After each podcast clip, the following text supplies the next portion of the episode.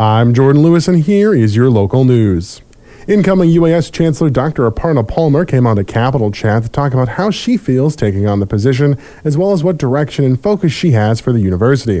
First, she spoke on how it feels taking over from Chancellor Karen Carey. Well, I have big shoes to fill. I know that Chancellor Carey has done an amazing job uh, leading the university through some challenging times. And um, I just want to pick up where she is leaving off and just expand on all of the different things that we need to grow at the university. Next, she spoke on her goals for the university. You know, we have an amazing university with amazing faculty and staff, but I think we need more visibility. Coming out of the pandemic, I think we need to make sure that everyone in Southeast Alaska, in Alaska, and even in the lower 48 know what we have to offer. So that's one of my goals. And another goal is just to attract more students to the university. I think we have a lot to offer. We have several different types of programs that students can take advantage of. And I just want to make sure that people know about those programs and can really come and embrace what we have to offer.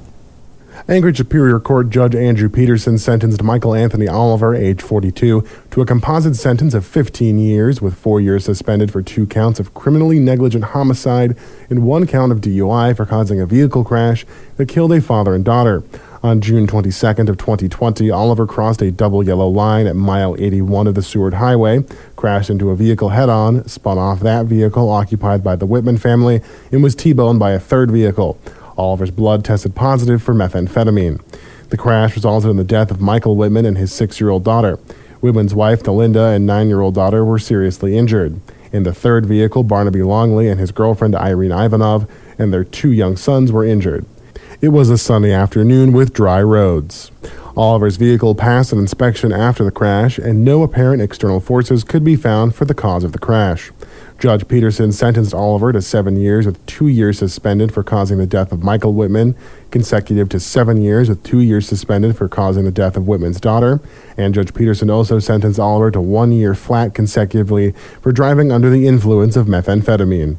And U.S. Senators Lisa Murkowski and Dan Sullivan joined the National Telecommunications and Information Administration in announcing over 1 billion in new funding for the bipartisan Infrastructure Investment and Jobs Act for Alaska to build out the state's broadband infrastructure to connect communities to high-speed internet. The funding comes from the IIJA's Broadband Equity Access in Deployment or BEAD program, which is the backbone of delivering upon the law's promise to bring high-speed internet to every American, including every Alaskan. Alaska's BEAD allocation of $1,017,139.42 is the single largest investment announced for the state since the passage of the IIJA. The announcement follows 18 months of grant awards from the NTIA's Tribal Broadband Connectivity Program and the USDA's Reconnect program, which was similarly funded by IIJA. Over the past two weeks alone, Alaska has been selected to receive 100 point the USDA Reconnect Round 4 funds and 88 million in the NTIA's Middle Mile program funds to assist with broadband deployment throughout the state. You can read more about this on our website, kinyradio.com. Coming up next on News of the North, U.S. Surgeon General Dr. Vivek Murthy spoke during a press conference with Senator Sullivan yesterday about youth mental health.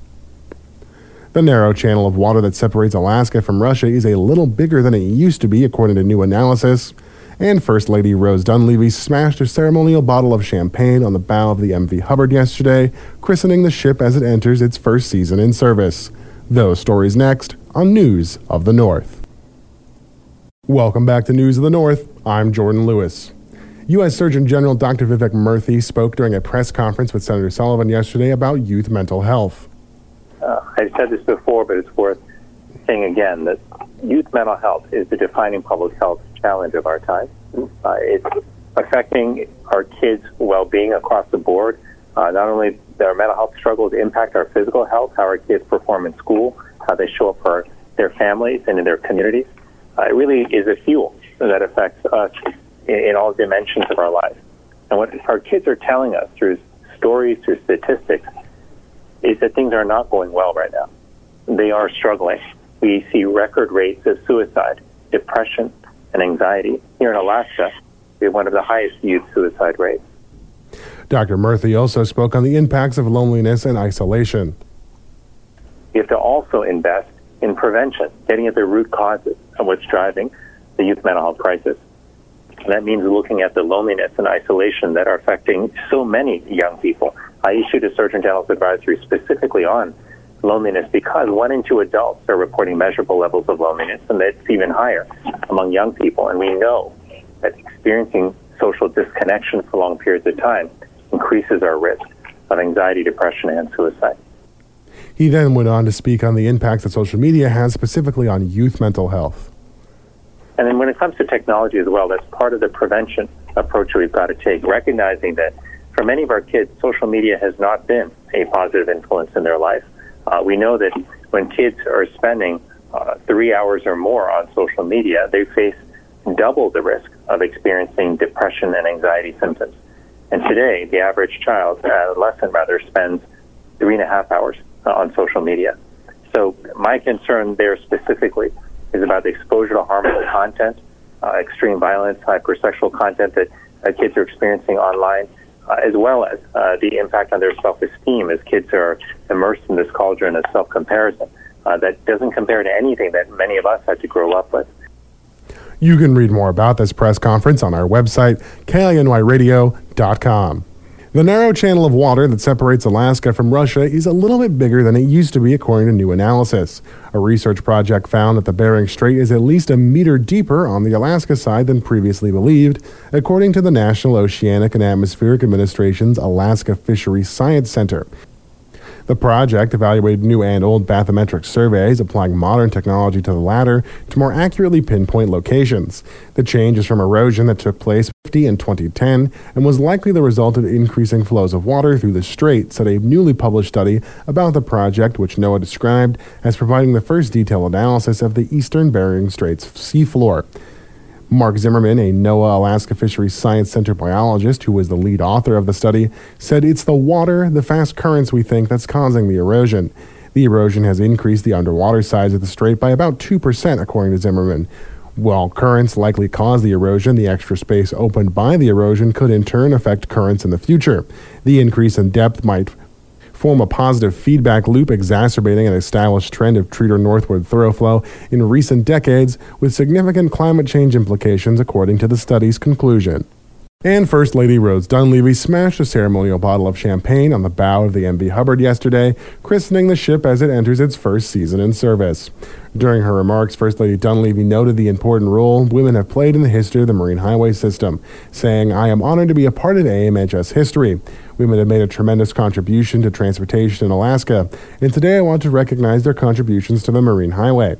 Today, they are masters and mates, shipside and shoreside, helping this great state getting to where they need to go. The MV Hubbard, one of two Alaska class ferries, entered service for the first time this May after having crew quarters constructed in the Ketchikan Vigor shipyard last year. The addition of crew quarters enables AMHS to schedule the ship for longer voyages, reaching more ports, and thereby increasing system wide flexibility and the needed redundancy. The MV Hubbard is sailing between Juneau, Haines, and Skagway six times a week this summer. Never miss a story or a newscast at KINYradio.com. Now you're up to date. I'm Jordan Lewis for News of the North.